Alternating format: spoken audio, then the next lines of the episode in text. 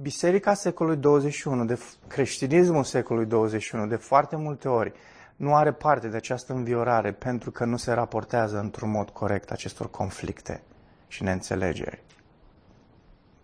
Iacov zice că aceste neînțelegeri vin din dorințele noastre egoiste, din dorințele noastre rele, din dorințele noastre mincinoase. Noi le credem și ajungem la conflicte, dar conflictele astea au, trebuie să aibă menirea, ele sunt lăsate de Dumnezeu, menirea lor este să ne arate lucruri de care trebuie să ne pocăim. Astăzi vom vorbi despre relații. Uh, o să vorbim despre ce înseamnă relații autentice și, dragilor, trăim într-un context în care din ce în ce mai, mai rar avem noi relații autentice și auzim de oameni din jurul nostru care să aibă relații profunde uh, cu cei din jurul lor. Oamenii își doresc lucrul ăsta um, și uh, dacă ai face o cercetare așa, pe, ai da pe Google un search să vezi uh, care sunt ingredientele pentru o relație autentică sau ce ar trebui să se întâmple, um, o să găsești lucruri faine. Chiar am, am fost impresionat de unele lucruri pe care le-am găsit, chiar pe niște site-uri de terapie. Um, uitați câteva dintre lucrurile enumerate de, de unele dintre aceste site-uri.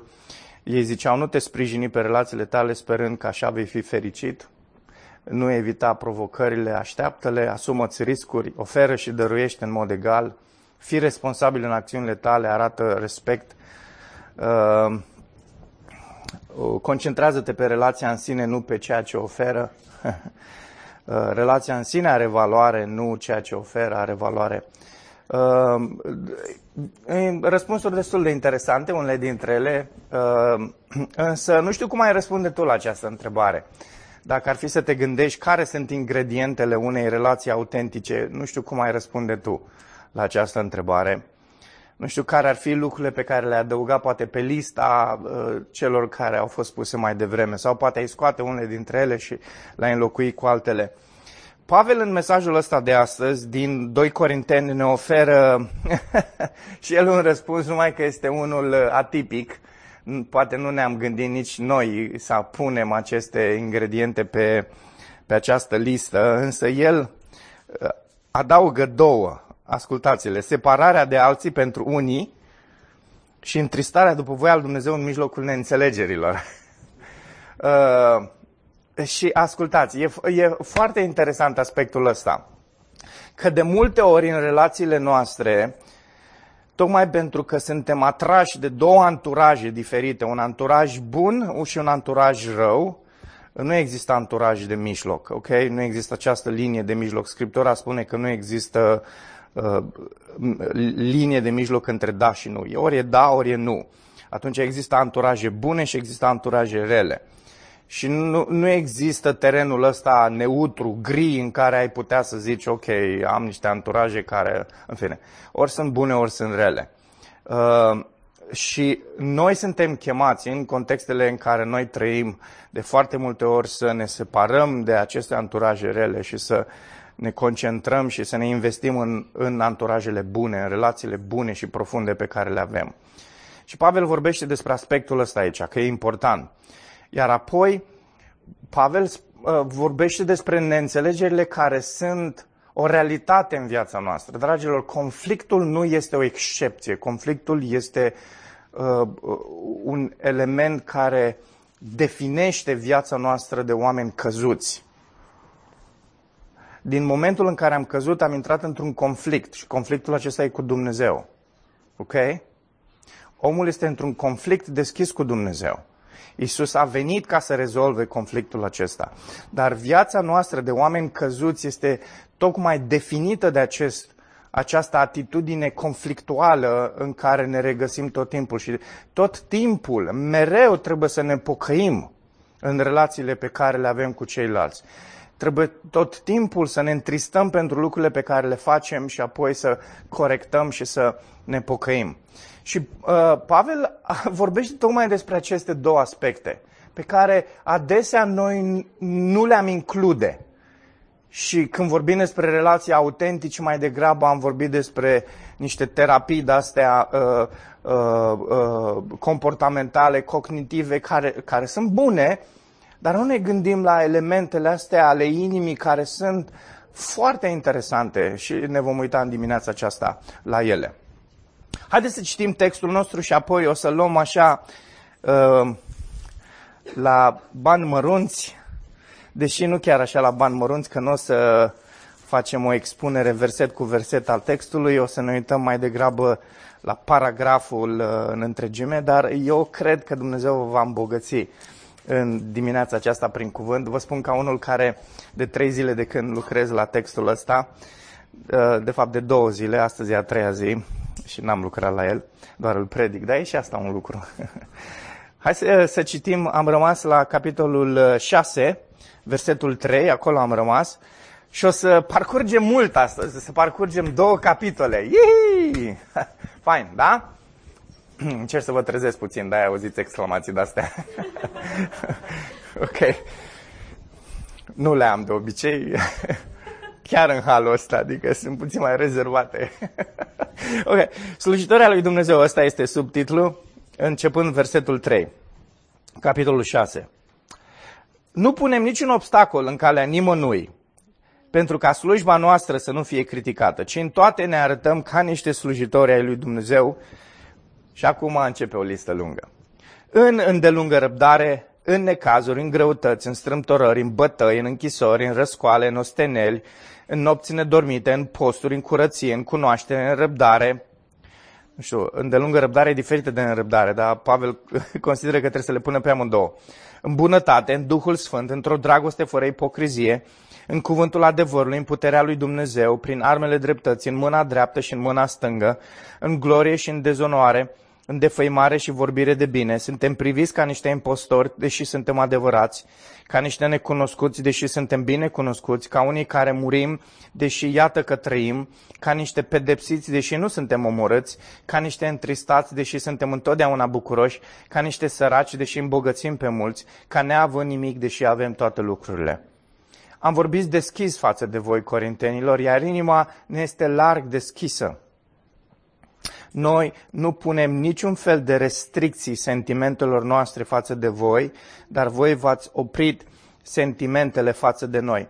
Uh, am tot evaluat această traducere pe care o face NTR-ul și este una foarte interpretativă în sensul în care nu pare că Pavel zice lucrul ăsta, ci mai degrabă noi nu am pus niciun fel de obstacole, în sensul în care nu am fost niciun fel de pricine de potignire pentru voi, pentru că merge cu versetul 3, niciun fel n-am, n-am făcut și, uh, uh, și cu toate astea voi nu mai aveți niciun fel de empatie față de noi. Asta este o traducere mult mai bună decât, decât uh, acest contrast al sentimentelor pe care îl surprinde NTR-ul. Noi am, am fost copleșiți de sentimente față de voi, iar voi în niciun fel n-ați fost copleșiți, copleșiți de sentimente. Rețineți asta, e mai degrabă aspectul ăsta. Noi nu am fost nici, în niciun fel uh, pricine de potignire pentru voi, Uh, nicio obstacole, nicio rezervă în această relație pe care am avut-o cu voi, iar voi nu ne mai arătați empatie. Ok? Rețineți asta. S-ar putea să fie o traducere mai bună. Sunt traduceri în limba engleză care aleg această traducere pe care v-am dat-o eu. Deci, la rândul vostru, vă vorbesc ca unor copii. Deschideți-vă și voi larg inimile. Nu vă înjugați la un jug nepotrivit cu cei necredincioși, cei, că ce parteneriat poate fi între dreptate și fără de lege? Sau ce părtășie poate fi între lumină și întuneric? Ce armonie poate fi între Hristos și Belial? Sau ce au parte, sau ce parte au în comun cel credincios cu cel necredincios? Ce înțelegere poate fi între templul lui Dumnezeu și idoli? Noi suntem templul celui viu, așa cum a spus Dumnezeu voi locui în ei, voi umbla printre ei și voi fi Dumnezeul lor, iar ei vor fi poporul meu. De aceea ieșiți din mijlocul lor, separați-vă, zice Domnul, nu atingeți nimic necurat, iar eu vă voi primi. Eu voi fi tatăl vostru, iar voi veți fi fii și fiicele mele, zice Domnul cel atotputernic. Prea iubiților, întrucât avem aceste promisiuni să ne curățim de orice pângărește trupul, și Duhul sau sufletul, desăvârșind sfințenia în frica de Dumnezeu. Deschideți-vă inima față de noi. N-am făcut rău nimănui, n-am corupt pe nimeni, n-am abuzat pe nimeni. Nu spun acestea ca să vă condamn, ci am spus mai înainte că sunteți în inimile noastre, fie că murim împreună, fie că trăim împreună. Am mare încredere în voi, sunt atât de mândru de voi, sunt încurajat și foarte bucuros în fiecare dintre necazurile noastre. Când am venit în Macedonia, trupurile noastre n-au avut o dihnă, ci am fost necăjiți în toate felurile, lupte din afară, temeri dinăuntru, însă Dumnezeu care încurajează pe cei deznădăjduiți ne-a încurajat prin venirea lui Titus. Și nu doar prin venirea sa, ci și prin încurajarea pe care ne-a adus-o vorbindu-ne despre voi când ne-a spus despre dorința voastră puternică, despre durerea voastră adâncă și despre devotamentul vostru pentru mine. Asta da veste bună. Astfel m-am bucurat și mai mult. Chiar dacă scrisoarea mea v-a întristat, nu regret. Și chiar dacă am regretat căci văd că scrisoarea mea v-a întristat, măcar că numai pentru puțin timp, totuși acum mă bucur, nu pentru că ați fost întristați, ci pentru că întristarea voastră v-a dus la pocăință pentru că ați fost întristați după voia lui Dumnezeu, ca nimeni să nu sufere nicio pierdere din cauza noastră. Căci întristarea după voia lui Dumnezeu lucrează pocăința, care duce la mântuire și în ea nu există regret, dar întristarea lumii produce moarte. Vedeți ce devotament a produs în voi această întristare după voia lui Dumnezeu? Ce apărare, ce indignare, ce teamă, ce dorință, ce râvnă, ce dorință de dreptate, în toate v-ați arătat fără vină în această problemă. Astfel, deși v-am scris, n-am făcut-o din cauza celui ce a făcut răul sau din cauza celui ce a suferit răul, ci pentru a vă arăta cât de profund este devotamentul nostru față de voi înaintea lui Dumnezeu. Prin asta suntem încurajați. Pe lângă încurajarea noastră, ne bucurăm și mai mult de bucuria lui Titus, pentru că Duhul lui a fost înviorat de voi toți. M-am lăudat lui cu voi și nu m-ați făcut de rușine, ci așa cum tot ce v-am, uh, v-am spus a fost adevărat, tot astfel și lauda noastră cu voi înaintea lui Titus a dovedit adevărată. Astfel, dragostea lui pentru voi se întărește când își reamintește de ascultarea voastră a tuturora, de felul cum l-ați primit cu frică și cu tremur. O, oh, mă bucur că pot avea de plină încredere în voi. Amin. Uh, Dragilor, am citit textul ăsta, nu știu dacă ați simțit în dimineața asta, în timp ce am citit, dar l-am citit așa printre lacrimi a, a, săptămâna asta. Vedem așa o schimbare puțin de, de, de, de spirit în, în relația asta pe care uh, Pavel o are cu cei din Corint și apar primele semne de pocăință și primele semne de îndreptare în această relație pe care Pavel o are cu cei din Corint. Și uh, nu știu cum sunteți voi, dar eu aproape de fiecare dată când citesc o carte și în mod special când citesc Scriptura, îmi place să, să trăiesc paginile astea, îmi place să mă implic, să-mi imaginez că sunt acolo împreună cu Pavel și e în Macedonia, e prin multă durere. Că, ascultați, să știți că depresia este profundă, a fost profundă și în viața lui și l-a afectat inclusiv fizic, ok? Dar depresia aceea nu a lăsat să-l copleșească, așa cum în slavă Domnului cei din Corin n-au lăsat să fie copleșiți de ea ce a adus pocăință și a adus înviorare. Când cele din urmă asta face, uh, această întristare care este după voia lui Dumnezeu. Și îmi, îmi place să mă pun acolo, nu știu, să mă gândesc că am fost lângă Pavel, că îl simt pe Pavel cum plânge, că îl văd, că, că stau de vorbă cu el, că îl văd cum se bucură. Imaginați-vă bucuria lui când scrie aspectele astea, nu știu. Îmi place să fac asta. Hai să ne uităm la două lucruri în dimineața aceasta legate de această uh, cale neobișnuită către relații autentice. Și titlul mesajului este Separarea și întristarea, care al neobișnuită către relații autentice. Și sunt două puncte în mesajul din dimineața aceasta. Prima, un cuvânt puțin mai, mai nefolosit. Reciprocitatea în relații bazată pe încredere necesită uneori separare. Ce înseamnă asta? Reciprocitatea asta, ceea ce eu investesc în relația asta, asta trebuie să investești și tu. Asta înseamnă reciprocitate. Modul în care eu mă investesc în relația asta, în același fel, tu trebuie să te investești în relația asta. Modul în care eu îmi deschid inima față de tine, la fel trebuie să o faci și tu față de mine. Și Pavel zice, în relație, această reciprocitate este bazată pe încredere. Eu nu mi-aș deschide inima față de tine dacă n-aș avea încredere în tine. Tu nu ți-ai deschide inima față de mine dacă n-ai avea încredere. Se bazează pe încredere, dar Pavel zice necesită această separare și o să vedem despre ce este vorba. Ok? Hai să ne uităm la, la prima parte a textului. A doi, al doilea vi zic acum și apoi le luăm pe rând. Este bucuria în relații bazată pe încurajare care izvorăște uneori din întristare. Ok? Hai să le luăm pe rând. Această reciprocitate în relații bazată pe încredere care necesită uneori separare. Pavel repetă ce a spus anterior, acolo, așa cum am terminat pasajul data trecută, uh, că el reafirmă ceea ce a tot spus, că noi în niciun fel nu am fost o pricină de potignire pentru nimeni.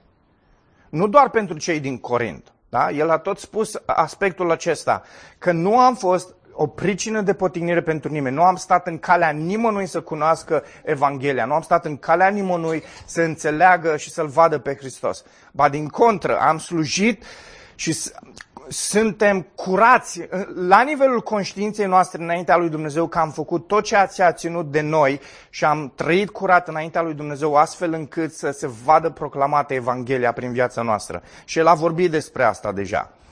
Și legat de aceste aspecte pe care Pavel a spus anterior, el subliniază faptul că lucrarea lor de proclamare a Evangheliei și chemarea asta la pocăință nu poate fi învinovățită de nimeni. Nimeni nu poate să se ridice și să spună nu, Pavel și colaboratorii lui Pavel și cei care au fost cu el nu au făcut lucrul ăsta. Au fost o pricină de potignire. I-au îndepărtat de la Evanghelie pe ceilalți. Nu au proclamat în niciun fel Evanghelia astfel încât să încurajeze pe oameni să se întoarcă la Isus. Nimeni. Zice Pavel, nu poate să ne învinovățească pentru aspectul acesta. Nu punem niciun obstacol în calea nimănui, spune el în versetul 3. Nu puteți în niciun fel să criticați, uitați-vă el, slujirea noastră. Nu puteți în niciun fel să judecați și să rostiți o pedeapsă, o condamnare asupra slujbei noastre. Noi, înaintea lui Dumnezeu, am făcut ceea ce trebuia să facem. Și el a zis, am, am proclamat anterior, am proclamat adevărul, am proclamat Evanghelia. El, Pavel, și colaboratorii lui împreună cu el se văd curați înaintea lui Dumnezeu. Se văd ca unii care stau fără reproș înaintea lui Dumnezeu. Tot ceea ce ceilalți oameni spun despre ei sunt răutăți.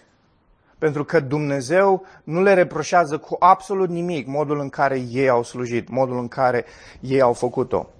Și pe acest fundament, pe această bază, că nimeni nu poate să reproșeze sau, dacă vreți reversul, că ei nu au fost în niciun fel piedică, obstacol, pricină de potignire pentru nimeni, ci mai degrabă au arătat un spirit de slujitor total, auzim acest strigăt al lui Pavel către cei din Corint, deschideți-vă și voi inimile față de noi. Versetele 13, versetul 13 din capitolul 6 și versetul 2 din capitolul 7.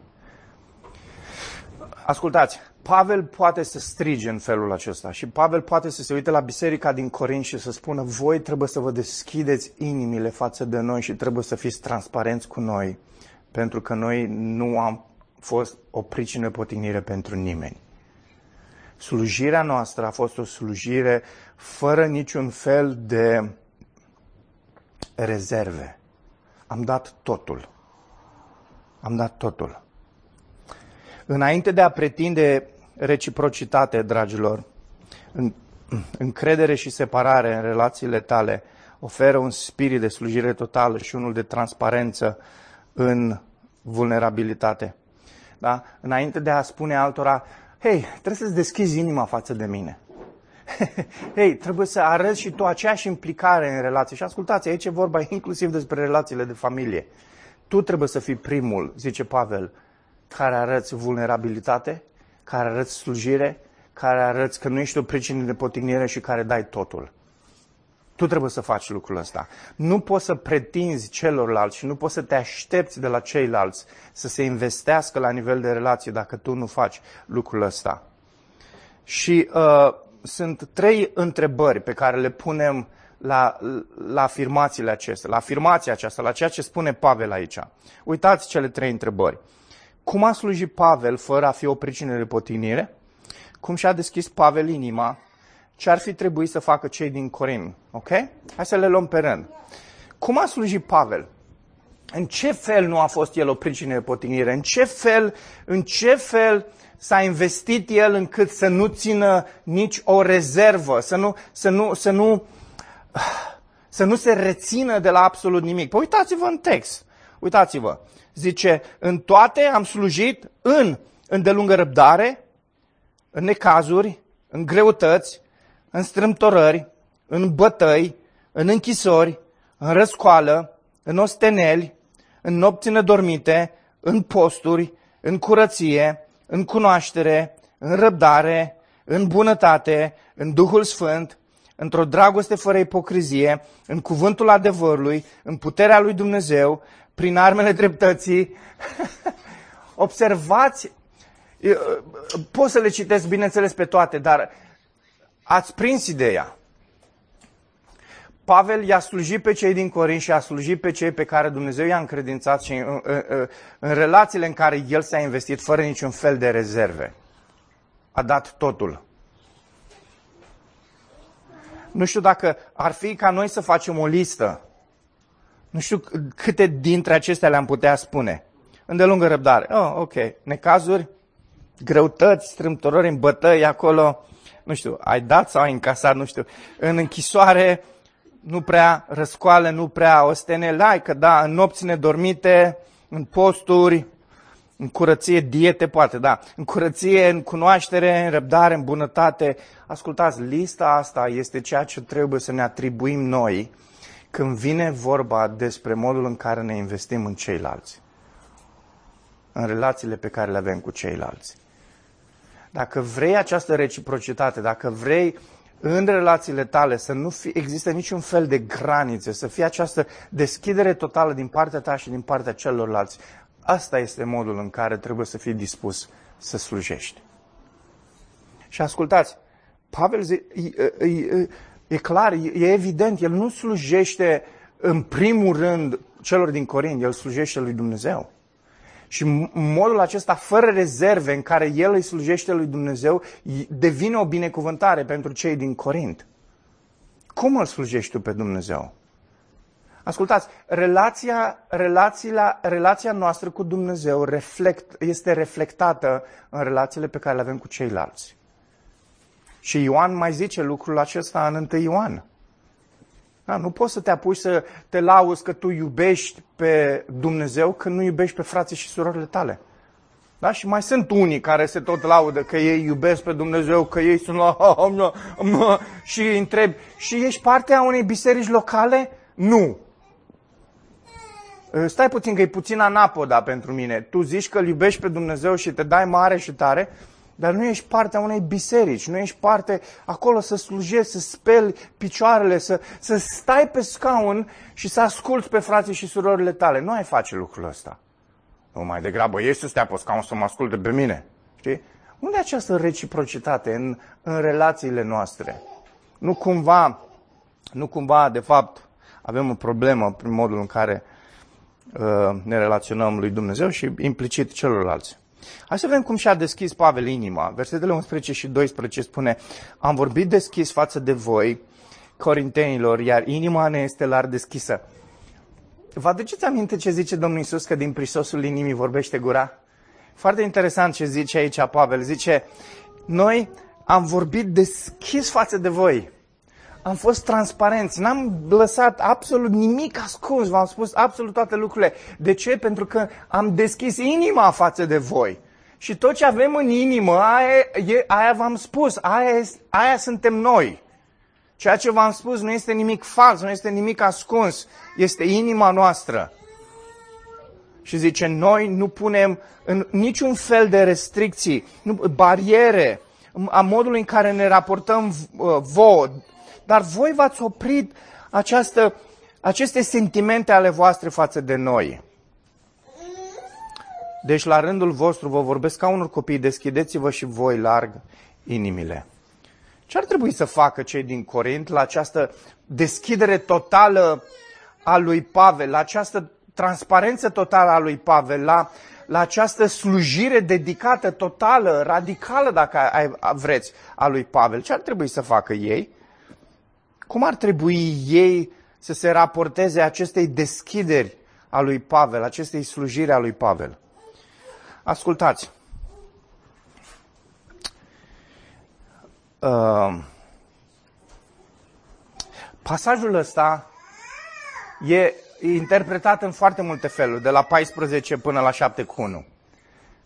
Și uh, uh, e interesant că nu m-am gândit niciodată până la mesajul din dimineața aceasta că textul ăsta chiar vine în contextul în care se vorbește despre relații relațiile pe care noi le avem cu ceilalți. Și este un text care adresează tocmai aspectele acestea, ale, ale relațiilor noastre, ale modului în care ne implicăm în viața celorlalți. Știți ce mă uimește în, ce, în ceea ce spune Pavel aici? Că cei din Corint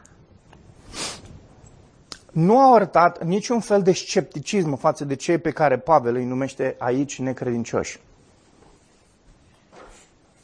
Dar aceiași oameni au fost așa de îndoielnici față de prietenul lor Pavel, care iubea așa de mult. Ascultați, adesea această situație se, repet, se repetă în viața noastră și în bisericile noastre de acum, din secolul 21. Față de cei care ar trebui să arătăm îndoială și scepticism nu arătăm. Dar față de cei care sunt frații și surorile noastre, arătăm mult scepticism și îndoială.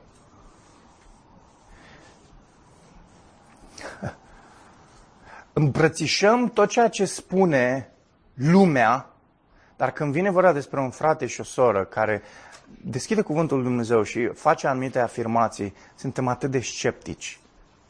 Pavel zice, e o problemă. Zice, nu vă înjugați la un joc nepotrivit cu cei necredincioși. El, ce, că ce parteneriat poate fi între dreptate și fără de lege? Voi ați intrat în acest parteneriat, în această colaborare cu lumea, cu cei necredincioși. Pavel zice, fără niciun fel de rezerve. Cum e posibil așa ceva? Voi nu vă deschideți inima față de mine voi nu investiți în această relație cu mine, dar, dragilor, v-ați predat cu totul lumii. Devine din ce în ce mai evident pentru mine și am zis asta și când am predicat prin 1 Corinteni. Biserica din Corint zici că este biserica secolului 21. Biserica atât de lumească. Lumea din jurul nostru este așa de fascinată de ce spune lumea și de toate statisticile și de toate uh, uh, uh, studiile pe care le face lumea, dar îndoielnică față de tot ceea ce fac ceilalți credincioși. Adică de ce să te încrezi în J. Adams când poți să te încrezi, domne, în Adler sau în Freud? Freud fiind tatăl psihologiei. Okay? De ce să te încrezi în J. Adams, care e un credincios, care a muncit cu textul, care s-a luptat, care a ajutat biserica? De ce să te încrezi în el? Nu, nu, nu! Să fii îndoielnic cu privire la J. Adams, că el caută ceva ascuns în spatele ușii. Nu, hai să ne încredem în Freud. Hai să ne încredem în, în, în toate elementele. Și ascultați, asta e doar un exemplu. Și biserica arată, a secolului 21 arată așa de mult ca, ca biserica din Corint. Intrăm în orice fel de colaborare, inclusiv aspecte sociale, ascultați, cu lumea, dar suntem așa de rezervați când vine vorba despre frații noștri. Și ne împrietenim cu cine nu trebuie și ne depărtăm de cei care ne iubesc și ne vor binele. Pavel zice, nu vă înjugați la un jug nepotrivit cu cei necredincioși. În niciun fel. ca indivizi, ca biserici. Și atunci, cum răspundem la această întrebare pe care am pus-o? Ce ar fi trebuit să facă cei din Corint? Pavel ne zice aici, în primul rând, să se separe. Să se separe de lume, să se separe de acești prieteni necredincioși, prieteni între ghilimele. Necredincioșii niciodată nu-ți vor da o prietenie ca lui Isus. Ioan 15 spune că prietenul adevărat își dă viața pentru, prie- pentru prietenul lui. Asta a făcut Isus pentru noi. Cei din lume niciodată nu și-ar da viața pentru tine, vor să sugă viața din tine. Și Pavel zice separare. Ascultați, ce pot prietenii noștri necredincioși să ne ofere bun? Bun în sensul, în sensul biblic. Ce pot prietenii noștri necredincioși să ne ofere înțelept? Cum, cum am ajuns noi să ne uităm la lume și să spunem ce înțelept este ce spune lumea? Cum am ajuns? Pavel zice în 1 Corinteni 1 că înțelepciunea lumii este o nebunie înaintea lui Dumnezeu. Și noi suntem așa de fascinați. Ce poate lumea asta să ne ofere peste ceea ce oferă Dumnezeu? Ce poate? Absolut nimic. Absolut nimic. Dragilor, dacă relațiile noastre nu funcționează, spune Pavel, este pentru că lumea e prea mult în noi. Pavel zice, nu, ave, nu aveți cum să fiți deschiși față de noi, nu aveți cum să aveți inima deschisă față de mine, dacă sunteți așa de deschiși față de lume, de oamenii ăștia necredincioși. E foarte interesant ce zice Pavel aici. Și uh,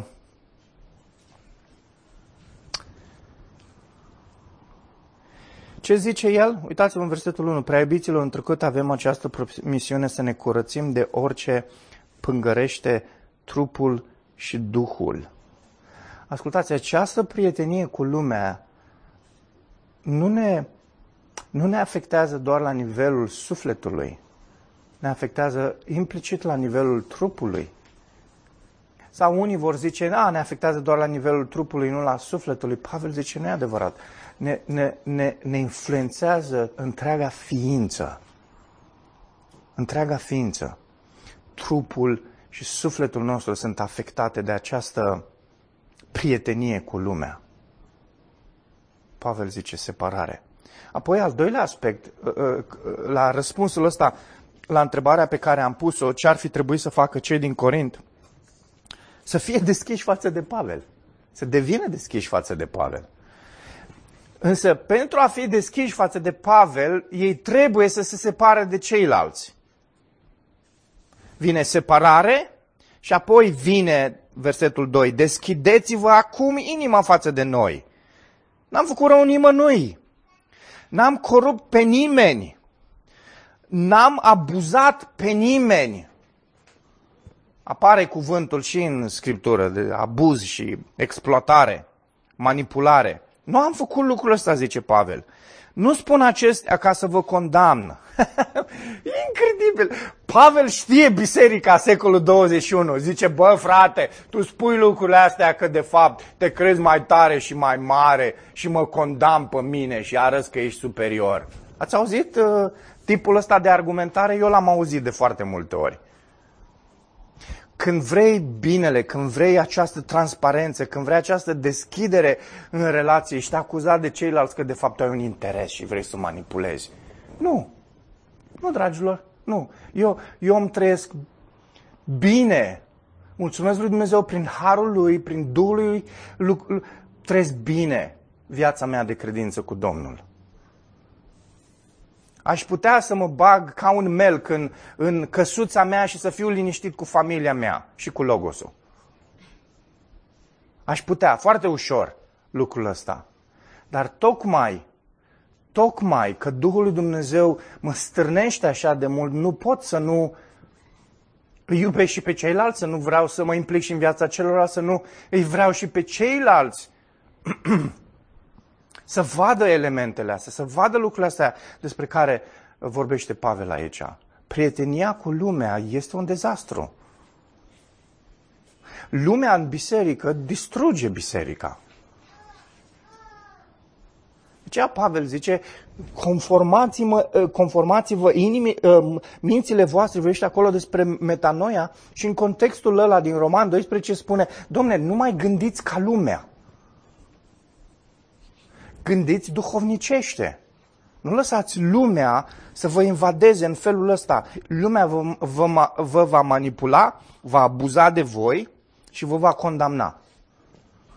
Și o face. Și răspunsul la întrebarea pe care am, la, am pus-o este separare și apoi deschidere față de Pavel. Hai să mergem mai departe. Al doilea aspect, de la versetul 5, când Pavel ajunge în Macedonia, ajunge imediat în Macedonia, până la versetul 16, vedem bucuria în relații bazate pe încurajare, care izvorește uneori din întristare.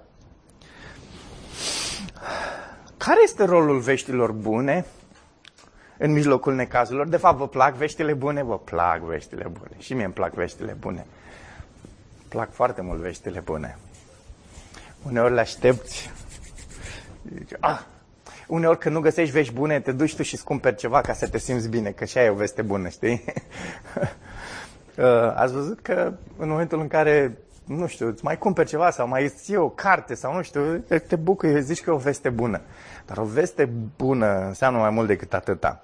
Care e rolul lor în mijlocul necazurilor, în mijlocul suferințelor, în mijlocul neînțelegerilor?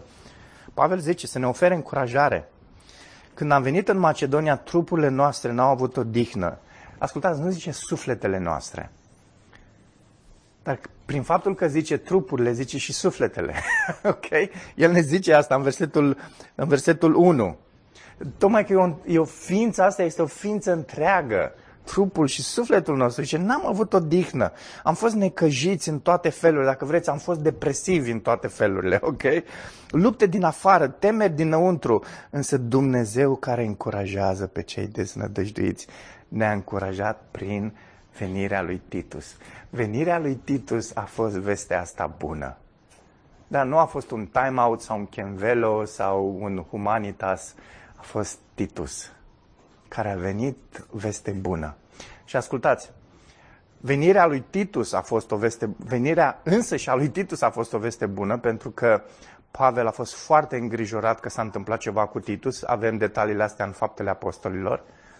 A crezut că s-a întâmplat ceva, că a naufragiat și că a murit.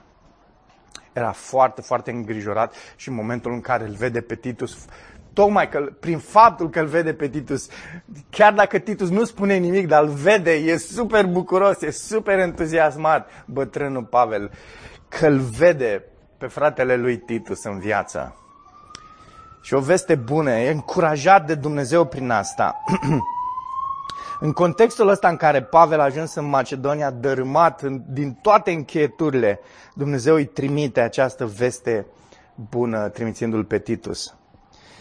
El este bucuros de această prezență a fratele lui, încurajat profund, însă veștile pe care acesta le aduce cu atât mai mult îl încurajează pe Pavel, uitați-vă.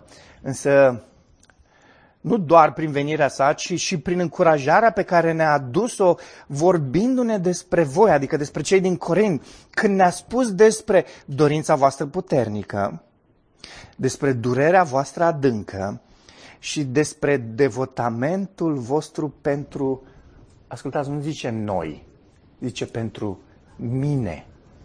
Că cei din Corint nu aveau neapărat o problemă cu colaboratorii lui Pavel, ci cu Pavel. De ce? Pentru că acei necredincioși și acei oameni răi care au venit în Corint nu aveau probleme cu colaboratorii lui Pavel, aveau o problemă cu Pavel însuși. Mândru, arogant, el se dă mare erou și mare apostol din partea lui Dumnezeu. Uitați-vă ce slab e, uitați-vă cum vorbește, uitați-vă că nu-l urmează nimeni. Doamne, cât de încurajat mă simt de ce am zis acum. Pentru că nu am prieteni foarte mulți pe Facebook, nu prea mă urmăresc prea mulți pe Facebook. De fapt, când comentez și eu ceva, cam toată lumea sare în cap. Ascultați, să fii popular nu este neapărat un semn bun.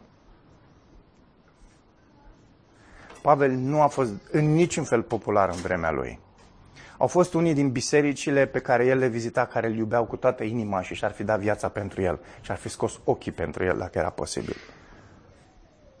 Dar au fost unii și în mod special cei necredincioși din biserici, dar care, bineînțeles, se dădeau credincioși, se dădeau mari prezbiteri și astea, care îl urau pe Pavel din toată inima lor. Trist. Foarte trist. Și Pavel e plin de bucurie când vede de atitudinea aceasta, de devotamentul acesta. Uitați-vă, m-am bucurat și mai mult. Astfel m-am bucurat și mai mult. M-am bucurat mult să văd pe Titus, m-am bucurat mult să vorbesc cu Titus, m-am bucurat mult să văd că Titus e în viață, slavă Domnului. Wow, dar veștile pe care le-am primit de la Titus m-au bucurat mai mult să aud de toate lucrurile acestea. Dumnezeu nu a adus necazuri doar în viața lui Pavel și a colaboratorilor lui. Dumnezeu a adus necazuri și suferință și în viața bisericii din Corint. Și așa cum Dumnezeu o face adesea, necazurile și încercările din viața noastră sunt pentru îndreptarea noastră. Uitați-vă ce zice mai departe Pavel. Chiar dacă scrisoarea mea va întristat, nu regret. Și chiar dacă am regretat că și văd că scrisoarea mea v-a întristat, măcar că numai pentru puțin timp. Totuși, acum mă bucur pentru că ați fost întristat și pentru că întristarea v-a dus la pocăință. Pentru că ați fost întristați după voia lui Dumnezeu ca nimeni să nu sufere nicio pierdere din cauza noastră. Căci întristarea după voia lui Dumnezeu lucrează pocăință, care duce la mântuire, în ea nu este regret, dar întristarea lumii produce moarte. Hm. Asta este ceea ce a dus Dumnezeu în dinamica aceasta a bisericii din Corint. A dus suferință, a dus neînțelegere, a dus încercare. Sau a îngăduit, cum vreți. Ce cuvânt vreți să folosiți? Ok.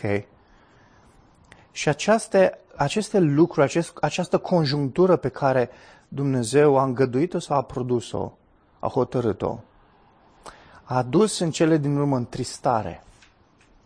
Și nu numai suferința în sine, dar și scrisoarea pe care Pavel o scrie aduce întristare. Pavel zice lucrul ăsta. V-am întristat prin ceea ce v-am scris. Care este efectul întristării după voia lui Dumnezeu? Care? Ea duce la pocăință și înviorează relațiile noastre. Dragilor, încrederea se clădește în mijlocul încercărilor și neînțelegerilor. Când sunt neînțelegeri, când sunt încercări în relațiile noastre, să nu le vedem ca fiind anatema, ca fiind ciudate. Nu. Nu, nu, nu asta să fie atitudinea. Atitudinea noastră să fie în ce fel vrea Dumnezeu să mă pocăiesc mai mult? Ce fel vrea Dumnezeu să mă schimb eu mai mult? Și ascultați, nu vă gândiți la ceilalți. Atitudinea noastră sau tendința noastră mai degrabă este o să ne înțelegerile astea, o fratele George trebuie să schimbe asta. Nu. Să mă gândesc care sunt lucrurile pe care eu trebuie să le schimb, care sunt lucrurile de care eu trebuie să fiu transformat. Și ascultați, transformarea noastră nu ar trebui să aducă înviorarea noastră a credinței noastre? Ba da. Și în cele din urmă aduce restaurare și înviorare în relațiile noastre. Dragilor, Biserica secolului 21, de creștinismul secolului 21, de foarte multe ori, nu are parte de această înviorare pentru că nu se raportează într-un mod corect acestor conflicte și neînțelegeri. Iacov zice că aceste neînțelegeri vin din dorințele noastre egoiste, din dorințele noastre rele, din dorințele noastre mincinoase. Noi le credem și ajungem la conflicte, dar conflictele astea au, trebuie să aibă menirea, ele sunt lăsate de Dumnezeu, menirea lor este să ne arate lucrurile de care trebuie să ne pocăim, lucrurile de care noi trebuie să ne schimbăm, pe care trebuie noi să le schimbăm. Și de aceea uh, ele sunt o binecuvântare din partea lui Dumnezeu. Care este beneficiul încrederii în contextul ăsta al prieteniilor noastre? Pavel spune că Titus a fost și el înviorat în Duhul lui. Vedeți, când Dumnezeu oferă har în relația pe care eu o am cu George, te-am ales pe tine azi, cu George, și, și există neînțelegeri și Dumnezeu ne dă har, deși este întristare, ascultați, întristarea e o chestie normală care trebuie să se întâmple. Dar întristarea după voia lui Dumnezeu aduce pocăință. Întristarea după uh, uh, uh, uh, lumească aduce moarte. Ok? Când vedeți oameni care sunt depresivi și din de- depresia aia ajung să păcătuiască, să îndepărteze antisocial, ei păcătuiesc. Întristarea aia e o întristare lumească. Ok? Întristarea după voia lui Dumnezeu aduce pocăință și transformare în viața noastră. Și în momentul în care sunt neînțelegeri între mine și un frate, l-am ales pe George, și există aceste neînțelegeri și acest conflict, când Dumnezeu dă har în întristarea noastră, că suntem întristați, și aduce pocăință și aduce schimbare, înviorează relația noastră. De ascultați ce zice Pavel aici, este că nu înviorează doar relația noastră, ci înviorează și relația Mihaelei cu mine. Zice că Titus a văzut, a văzut elementele astea care erau în contextul relației lui Pavel și uh, uh, cu credincioșii din Corint și el însuși a fost înviorat să vadă de ce face Dumnezeu și de ceea ce se întâmplă. Și ăsta este beneficiul când există această încredere care se dezvoltă în relațiile noastre. Alții au de câștigat. Alții au de câștigat. Hai să nu distrugem biserici și comunități și să formăm niște comunități care se bazează pe încredere. Și schimbarea începe cu mine. Cu mine și cu relațiile mele. Ce este fenomenal în ceea ce spune Pavel aici, dragilor, și asta a fost elementul care m-a cercetat cel mai mult, poate, în pregătirea mesajului ăsta. Este ce spune Pavel aici despre încrederea lui în biserică per total. Uitați-vă cu mine. Pe lângă încurajarea noastră, ne bucurăm și mai mult de bucuria lui Titus, ce ziceam. Pentru că Duhul lui a fost înviorat de voi toți. Uitați-vă versetul 14. M-am lăudat lui, lui Titus, cu voi. Când a făcut lucrul ăsta? Înainte ca Titus să plece. Zice, și voi nu m-ați făcut de rușine. Și așa cum tot ce v-am spus a fost adevărat, tot astfel, uitați-vă, și lauda noastră cu voi înaintea lui Titus s-a dovedit adevărată. Pavel scrie scrisoarea asta către cei din Corint, scrisoare dură, cu privire la anumite lucruri pe care ei nu le-au făcut bine și lucruri care erau neînțelegeri în relația lor. Scrisoare care a întristat pe cei din Corint. Dar când îi, îi dă scrisoarea asta, îi zice lui Titus, o să vezi cum vor reacționa frații din Corint. O să vezi că o să asculte, o să vezi că o să se separe de necredincioși, o să vezi modul în care vor reacționa și o să vezi devotamentul lor față de mine. Și lucrul ăla s-a întâmplat. Și, dragilor, știți ce m-a... m-a... Există uscători în biserici? Absolut, clar, evident, le vezi.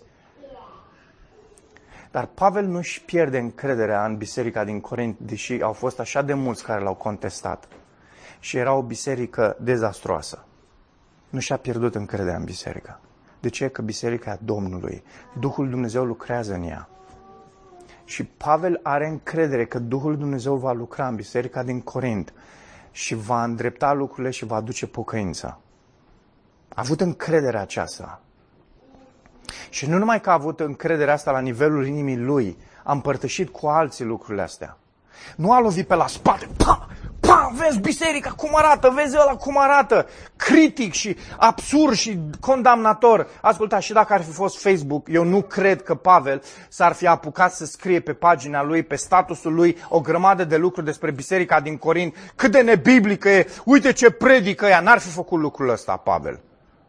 I-ar fi iubit și ar fi iubit la nivel de vorbă și ar fi scris lucruri frumoase despre ei. De ce? Pentru că avea încredere în Duhul lui Dumnezeu care va aduce lucruri frumoase în biserica din Corint.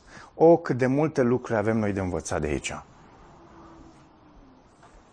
Mai ales când ne, ne uităm la biserica bisericile locale și le facem pe toate anatema doar pentru că există câțiva lideri sau doar pentru că s-a auzit nu știu ce sau doar pentru că s-a întâmplat ceva și facem toată biserica aia anatema, blestemată.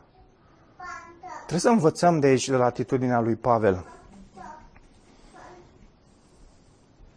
Pavel nu și-a pierdut această speranță și încredere în Duhul Domnului și nici în cei care sunt ai Duhului ai Domnului, că ei se vor pocăi. Dacă Duhul Domnului a dat pocăință, cu siguranță o va mai da încă o dată.